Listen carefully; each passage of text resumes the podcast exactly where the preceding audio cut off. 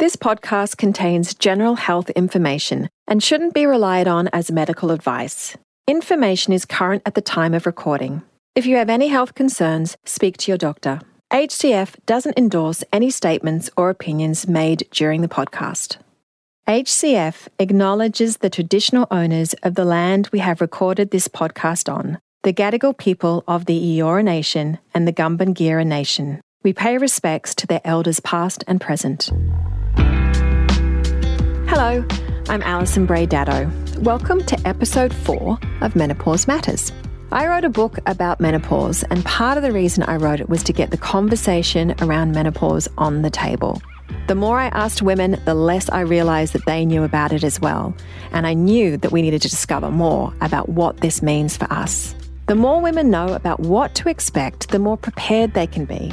And in this series, we're doing just that talking to experts about how to manage what can be a fantastic chapter in a woman's life. And I said fantastic, it's true.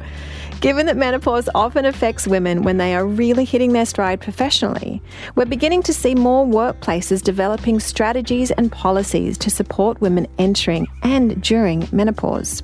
Who would have thought that even five or ten years ago that the discussion of menopause in the workplace would even happen? I'm thrilled to hear more companies opening up support for women and reducing the shame and stigma that women have felt for years about hot flushes in the boardroom, brain fog in Zoom meetings, and a screaming fit at the photocopier.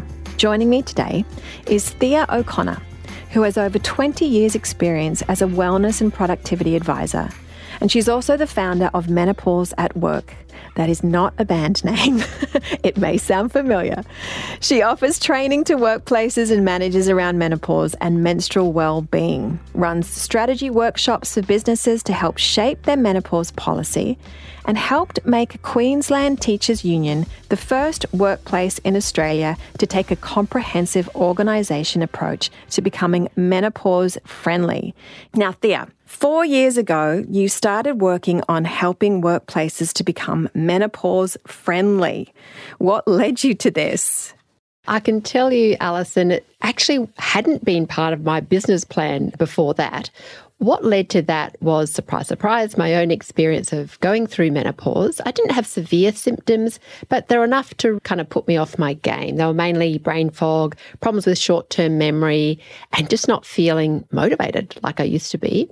And at that stage, even, can you believe it, even four years ago, information on brain fog as a common symptom of menopause, I could barely find any information at all. I'd believe so it. I've, I'd believe that. Yeah, it's crazy. I know. And I've got two degrees in health, and I've been focused on women's health for 30 years now. And I did not know that this, is, you know, a normal and actually temporary part of the menopause mm-hmm. transition. So, but at the time, I started to freak out, and I was freaking out about my employability because a lot of my work involves things like talking to you, where you need a bit of fluency, and writing articles. But as I was freaking out, I caught myself and I thought, wait a minute how are all those other women out there about my age? I was 53 at the time, 57 now, holding down, you know, often even more demanding jobs than me. How are they going? And I realized I hadn't heard a thing, not a squeak, not a whisper, not from my three older sisters, not from my mom, not from my older female business mentors. And that's when I realized I'd stumbled across a massive taboo. I then went out and interviewed many other Australian working women because I wanted to know their experience. Symptoms really diverse, but the standout themes were secrecy, silence, and fear of being stigmatized. And I thought, for heaven's sake, this was at the end of 2018. We've got all these other items on our workplace wellbeing agendas, ageism, disability, gender transition, but this thing that's affecting half the population, no one is talking about it. So then I just realized, well, something needs to change. Someone needs to do something. And if I can't talk about it and my whole focus is workplace wellbeing, and I'm self-employed. My boss is quite understanding. how could I how could I expect other people to? So that's what I just went on and developed some services based on what women have said they wanted in the workplace. Oh, thank heavens for you. I, I can hear all the women who are at work cheering you on, saying, Yes, finally, yes. finally someone is paying attention to me in the workforce. Because we have had to just soldier on and battle on and it's so challenging and as you say you know i felt the exact same way that I have two older sisters and a mum. They all went, went through menopause. No one told mm. me a hmm. thing about it. It's just a fascinating thing that we've kept it so secret for so long. And like I understand the reticence that we've been left to our own devices in dealing with our symptoms in some ways. And you add the shame that women often feel about the fact that they're in menopause, and we've got literally like the elephant in the boardroom. So, what are some of the steps to make a workplace menopause friendly? And of course, every workplace is different. So every workplace might end up with a different approach. Well, the first most basic step is actually normalizing the conversation, actually naming it, actually saying the word itself. Right. Um, I've got some lovely colleagues in the UK who've been very supportive. And when the University of Leicester first launched its menopause policy, they're probably one of the first organisations um, to do that in recent times. What they got their staff to do, including the Chancellor, was to say menopause out loud three times a day. menopause, menopause, menopause. Abracadabra, abracadabra. It's, it's, like the magic word. It's like it's yeah. like Harry Potter, the, the man who shall not be named. It's like finally we're talking about menopause. Yes. yeah. So I often include that in my manager training for a bit of fun. And so there's normalizing the conversation. But leadership support's really important. You know, with any of these issues, if you're not seeing the people at the top, get behind it. You don't know if it's safe to raise it. Engaging staff, what do they think? What do they want to see? So you can do that through surveys or focus groups or even steering groups. I think manager training is at the heart of being menopause friendly because while it's all well and good to say, yes, women need to speak up, and you can, but if they're not confident that their managers are equipped, they're probably not going to.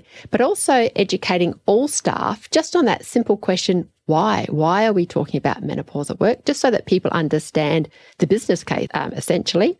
Um, and then another in critical ingredient is the organisation agreeing on some of the simple adjustments or accommodations that can be made to help women uh, manage their symptoms.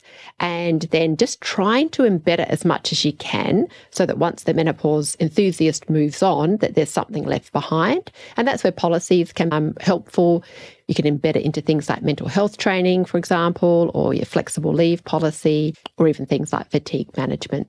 So there's some of the key ingredients, and each of those, of course, will look a little bit different depending on the workplace environment.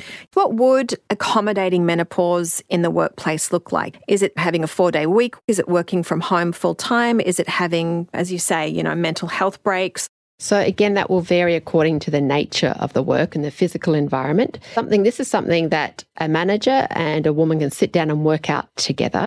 But it's really simple things like temperature control when if the air conditioning's oh, no good. Right. You can get those little USB fans yeah, you know, for your desk, yeah, yeah, or you can even get battery operated fans around your neck, which is helpful for outdoor workers. It could be a change in uniforms. I was just doing a training yesterday actually with National Park Rangers, and they acknowledged, yeah, the women still have to wear wear these incredibly non breathable fabrics. Um, that's slightly an expensive adjustment, whereas other ones are quite cheap. You know, flexible work practices plus regular breaks, those two things go such a long way to uh, make adjustments to a whole range of symptoms, whether it's insomnia or you know, hot flushes or just recomposing yourself if you've become very emotional. But it can be as simple as regular breaks, perhaps noise cancelling headphones to help with concentration if you're working in a really busy environment. It could even, in some organisations, be you know sanctioning the power nap as a healthy way of restoring energy if fatigue is a real problem. So very few of them are remarkable or difficult. They're often quite simple tweaks and something that they can work out together. It could be if people like working in the office, like the good old days, it could be just can I have my desk a bit closer to the toilet because, you know, if she needs to wee a lot or change her sanitary pads a lot, you don't want to be walking past Jack and John 10 times a day in that way, it can be simple and you can work it out together. But they're just a few examples. Mm, I love the idea of the power nap room. yes. I'd like that at every work workplace. Oh, me too. You know, how do we talk to, this is the burning question, our male managers and bosses about menopause, perimenopause? Because this may very well be the first time a male has even heard the word. And we're certainly not here to give our fellows a hard time about not knowing about menopause, though I would love to be a fly in the wall when they might be learning about what a hot yes. flush is or loss yes. of libido. You know, I know what my husband's face looked like.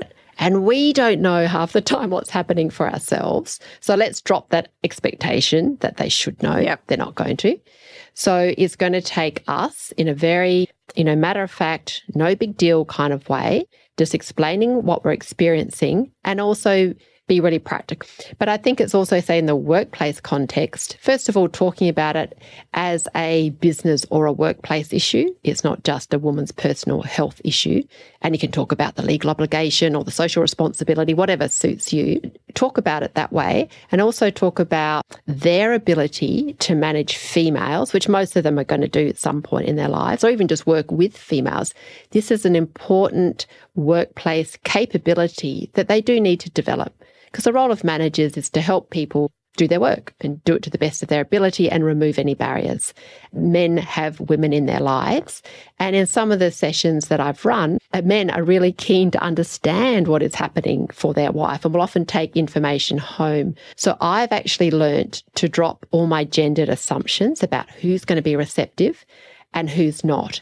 And in fact, the very first training I ever did in Australia, it was with Wesley Mission Queens, got, got to give them a bit of a shout out.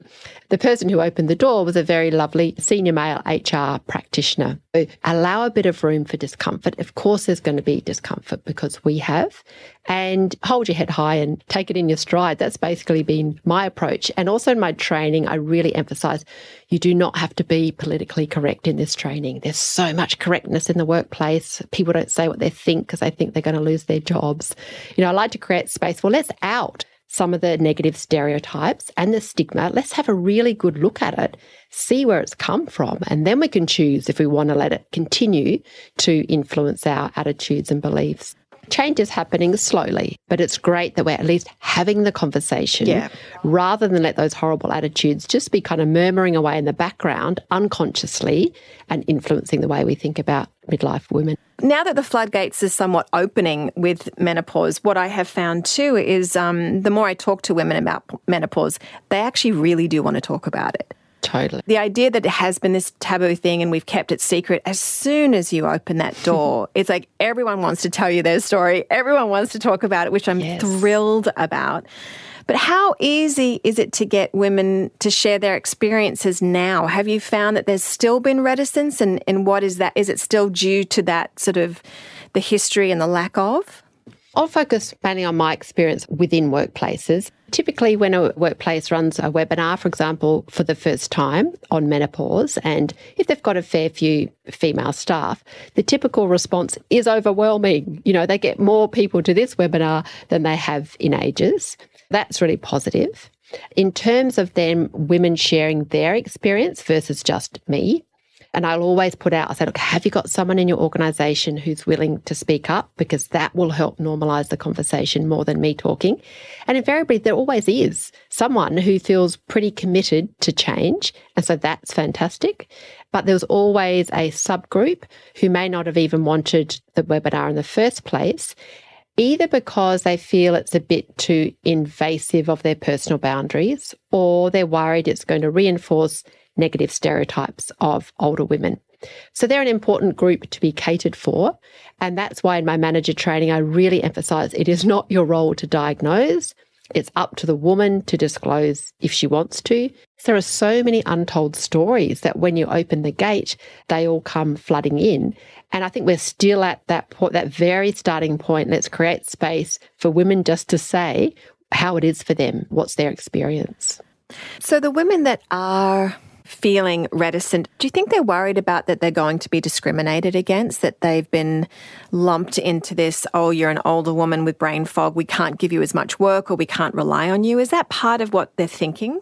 Yes, it is. And in my interviews, I said, look, what's at that bottom of that fear of speaking up? And I remember one woman saying, is like, basically, we fear that we would lose our jobs or that we would be perceived as not fit for work. And this is particularly so in male dominated cultures. So, for example, I was doing a workshop with some female leaders in a law firm not long ago, and they just said, there is no way that they would talk about this with their male colleagues. They feel like they've had to work so hard to be given equal work, you know, up until this point. There is no way that they feel they're going to risk that. So it does depend on the culture. And yes, that is the underlying fear. And I said, look, I totally get that. But if you are being discriminated against because of menopause, that's actually illegal. So again, let's bring it out. I remember talking to a surgeon, a highly regarded surgeon, about menopause and the challenges that she was going through physically. Because you can imagine she's got to be in surgery, she's got to be gown, cap, gloves, everything and she's in hot flush mode and she's got to continue you know you can't sort of exit the room with scalpel in hand while you've got someone on the table. But the more women have spoken about the more likely they are to share particularly amongst women their feelings their experiences. You know if there's a woman that's not wanting to share or feeling discriminated against can we put a role in for women that might actually have like a special team member that they could go talk to that could be the go between there are many possible forms of communication, and sometimes that might look like, okay, I don't feel comfortable talking to my manager, but maybe someone within the HR team has been skilled up, and that's important. They need to be skilled up who they could go to. Employees can usually access an EAP service, you know, employee assistant program, which is confidential counselling. But I think you're raising a good point. You don't want to have to rely on an employee having a good relationship with their manager in order to get support. So, having some other key people in the organization who people know they can go to is a really great idea.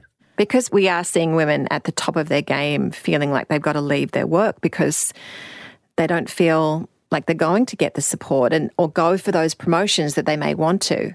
The lack of support can be one reason.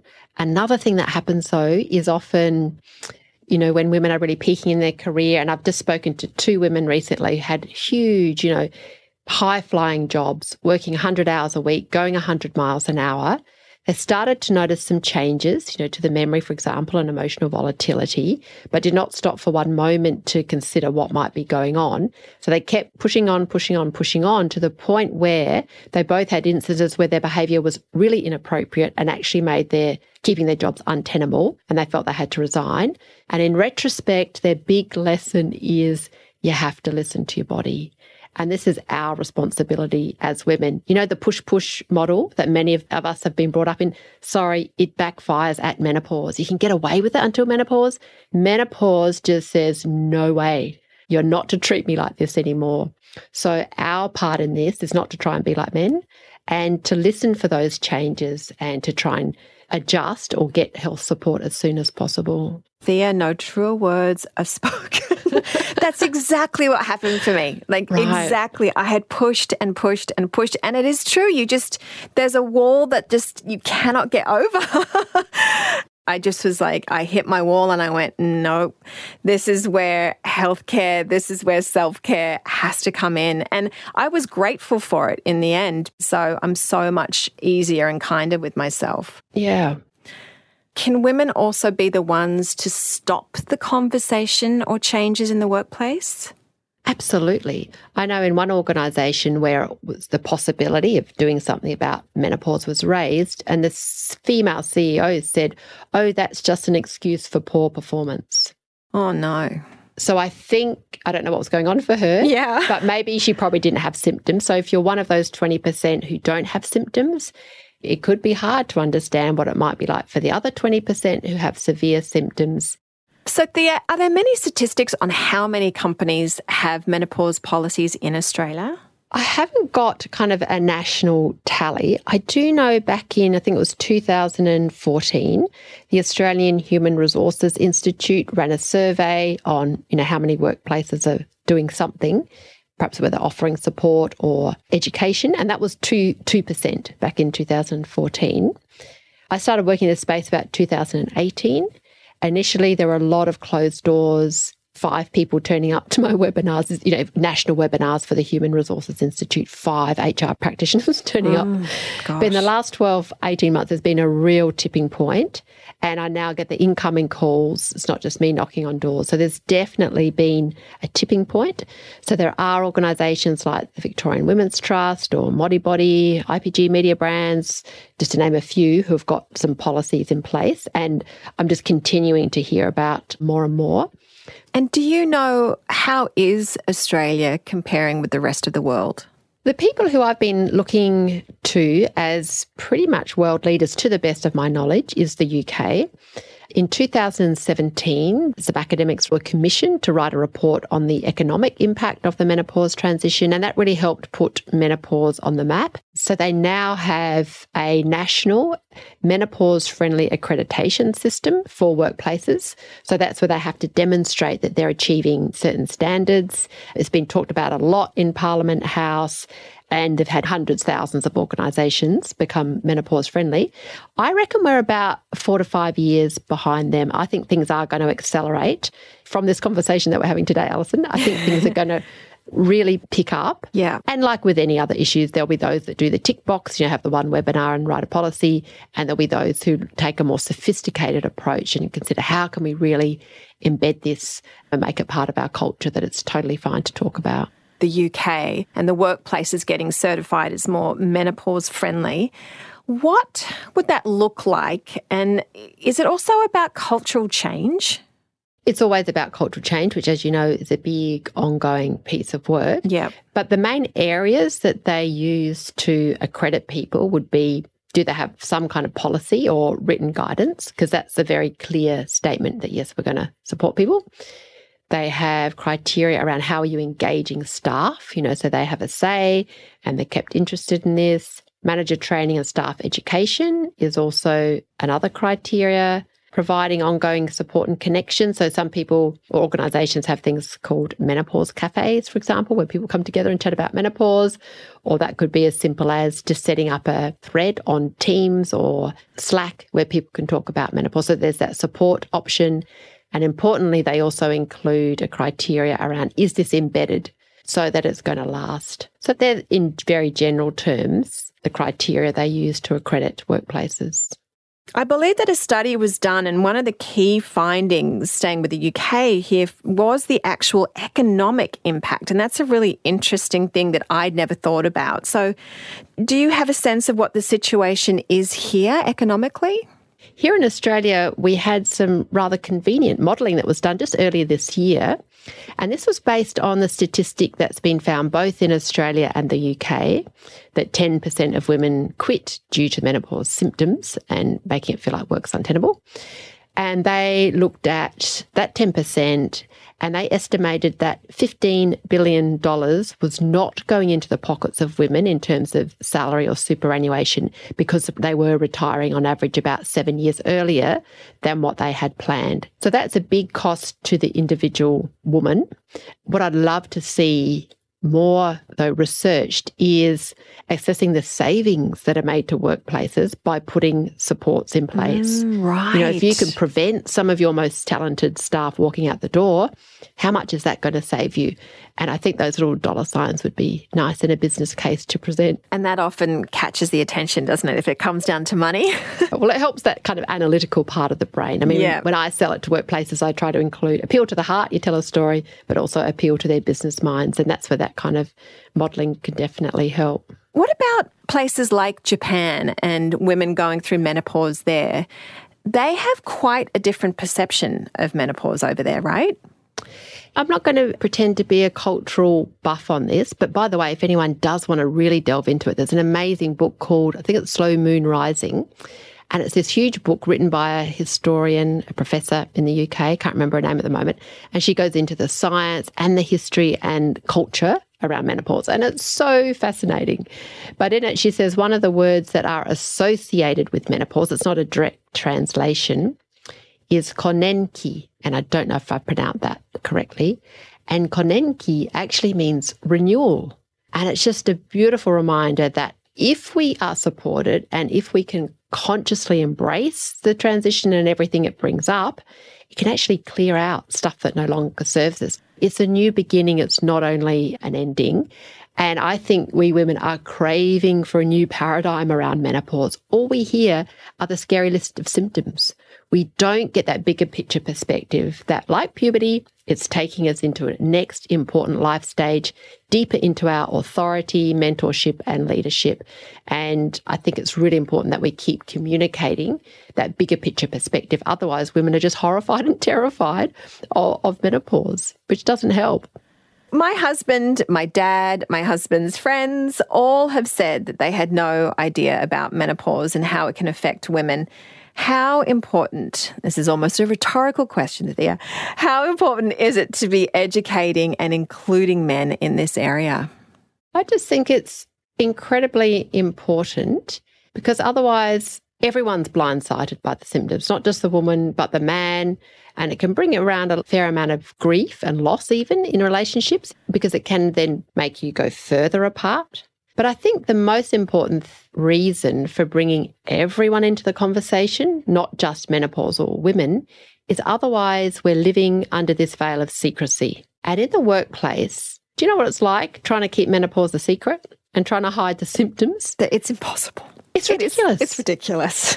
it's incredibly stressful. And for any listeners who perhaps haven't had menopausal symptoms or never will, think about what would it be like to every day, perhaps during hay fever season, trying to suppress a sneeze. You know, you're sitting there in a meeting and you can feel the sneeze coming on. There is nothing you can do about it. You know you're going to look a bit unsightly when it happens, but you're spending all this time fearing it, feeling incredibly embarrassed, etc., etc. It's an enormous waste of time and energy. The silence increases women's stress, which just makes symptoms worse. So that's why, you know, man, woman, young, old, whatever the gender, we've got to stop this secrecy and silence and feeling like we have to hide things because that's what's really hurting us the most, I think.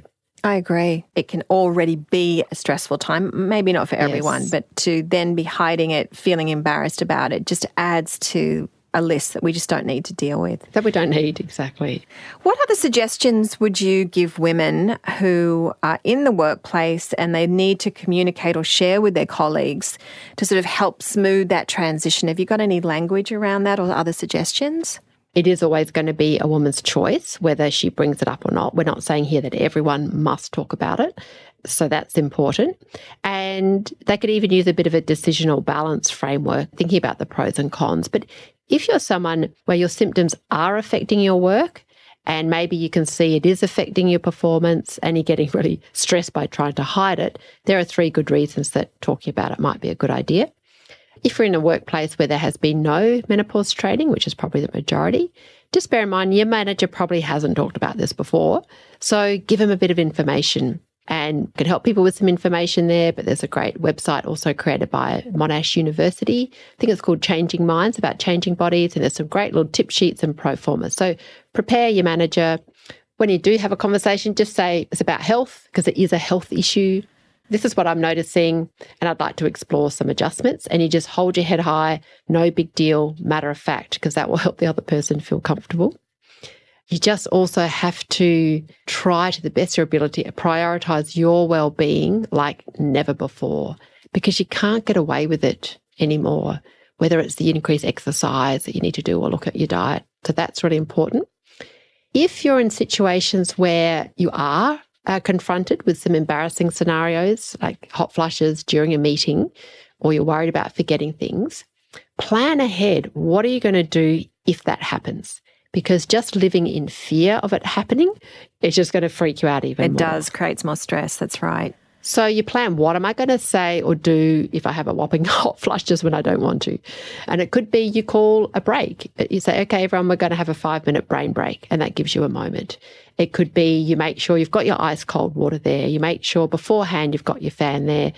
It doesn't matter what it is, but just plan what you're going to do and do whatever you can to support yourself. But planning, I think is really important and ask for what you need. So, for example, my short term memory is better since I got through my really foggy part, but it's still not the same as it was 10 years ago. And that's not just menopause, by the way, that's aging as well. So, I recruit a second brain whenever I can. I get someone else on the call to say, Can you press the record button and start and stop? Because once I get on a roll, I forget. And no one turns a hair, you know, when you ask these simple things. I've learned to adjust the way that I work. I recruit a second brain. So I had to let the pride go and just put in place those simple little supports, which no one else turns a hair at. And once I feel supported, I think, okay, I'm giving myself the best possible chance here to do a great job. So we've talked about changes in the workplace, what can be done. What if I don't work in an office and my workplace can't or even won't accommodate my needs? What can I do then? What are my options? Yeah, good question. Depends how much energy you've got to take this on, I guess. But I would probably go to my doctor and perhaps ask my doctor to write something for me that I could take back to the workplace, saying, look, these are the symptoms and these are the kinds of adjustments that would be helpful. You could then, if you wanted to, you know, take it to a union if you wanted to push it further. Workplaces do have a legal responsibility to address these kinds of, of risks. And so if you feel like your workplace is ignoring them, they need a reminder that the workplace actually needs to do something here. And what about for women? And we all know that this can be a really challenging thing is to juggle anxiety around menopause. And I mean, we become anxious often in menopause without even having anything to be anxious about. At least I did. That was very heightened for me. What is the impact of that on their cognition? That's such a good question because, as well as the hormonal influences on cognition, does anxiety itself impairs cognition even more. So things like we know pain, distraction, moods, they're big influences on cognition. So that's why it's really important to try and develop some supportive self talk around any brain changes that you might be experiencing. So if you're noticing, for example, that you're not remembering things rather than freaking out, you know, on the inside and going, oh, goodness, I'm good for nothing, you just kind of just go, this is normal. This is temporary. It'll pass soon. And I will remember that thing in half an hour. But going back to your original question, self talk to manage anxiety is so important for cognition because we don't want to make it worse by our own negative self talk and a way you can save face around that in the workplace. Because I've heard so many women say, look, I used to know every customer's budget, you know, boom would be my fingertips. So if someone comes up and asks you something and you just haven't got it, you just say, oh, look, I'm just a bit busy right now. I'll get back to you. And you buy yourself a little bit of time and it will come to you. It just wasn't there in the moment. And I would imagine that there's policies in place already for mental health breaks, which you can slide menopause and connect it with that. And that's actually a really great way that workplaces can start to embed menopause themselves. Like just mention menopause in the mental health policy, mention menopause as a reason to request flexible work, mention menopause in the fatigue management policy. Yeah, and that's a lovely way. Even if you don't have a menopause policy, at least it's being mentioned in some of those other areas. Say if I've left one job, I'm going into a new job, and I want to ask what their menopause policy is I mean, is it as simple as just asking that, or is there any other advice around that that you can give us? Look, I think that would be a great question to ask. And it really does seem a bit dependent on your personality style and also your level of confidence as to how upfront you want to be with it. But I'm just thinking of one woman who was a senior people and culture leader in a really big media firm. She wasn't starting a new job, but the CEO was changing and she had a new male CEO and she was in the thick of menopause symptoms. And, you know, what kind of choice do you make there? Some women would choose to hide it because they don't want their CEO to think they're not up for the job. But after a few conversations between ourselves, she decided to speak to him. But she was clever. She did speak about her own experience. She had consulted other female staff who said, yes, this is a good idea. And she linked it to one of their core values and priority areas for action, which was discrimination. You know, so this was an age discrimination issue. You can be clever, I think, about the way that you talk about it again, depending on your personality and the workplace culture and what kind of reception you're going to get. But I think the more that you can make it, it's not just about me but about our workforce more broadly and some of those other sticks, if you want to use them around the legal obligations, then you come up with a good case. I think it's worth putting a bit of time into coming up with a good case. Mm. Have you got any final words, Thea, about how we march towards the meno friendly workplace? An important thing for workplaces to realise is that a menopause friendly workplace is actually good for everyone. Because if you look at some of the top symptoms that women will say, you know, of all the symptoms, which ones impact work the most? It's fatigue, anxiety and worry, insomnia, not being able to focus. And yes, hot flushes there. They're actually the top five symptoms that women say make work more difficult. Take out hot flushes and all the rest of them, the rest of your workforce will be struggling with. Is not burnout and fatigue a top concern? you know, across organisations, Australia and all nationally. Yeah, or absolutely. genders. Yeah, it's not mental health, an issue that affects one in five. Insomnia, one in three people don't have a good sleep the night before. Just remember, this is actually going to have a really nice ripple effect for actually all of your organisation. And that way you don't have to be too worried about, oh, we're giving this special attention, you know, to one gender. It's like, no, the methods of working and the little changes that are made, they're going to be good for everyone. I love that. I love that. And I would love to know that, you know, as you enter the workforce and you've changed companies or whatever it is and you and you know that there is a menopause support policy in place, as a woman that would be of great comfort to me. So yeah. as you say, good for everyone. Thea, thank you so much for your time, for your effort on this, and for being a real cheerleader for menopause in the workplace. We need women like you, and I love the information that you're able to give to everyone. And I hope that we've really been able to clear some things up and support those bosses and those employees to take some steps in the workplace and make everything a lot more meno friendly. It's been really great. Thank you so much, Thea. Pleasure. That's it for this episode of Menopause Matters. In the next episode, I'll be chatting with Emma Bardwell. She's a nutritionist who specializes in menopause about how your diet can help you manage and reduce menopause symptoms. HCF believes in being a trusted health partner for members, delivering practical tips and real life stories to help take charge of your health and well-being. For more helpful information about menopause and all things women's health, head to hcf.com.au forward slash women's dash health. Don't forget to subscribe, rate, and review Menopause Matters. It helps more women get access to great menopause insights. I'm Alison Brahe-Daddo. Thanks so much for listening. If you're struggling and want to speak to someone now, call Lifeline on 13 11 14.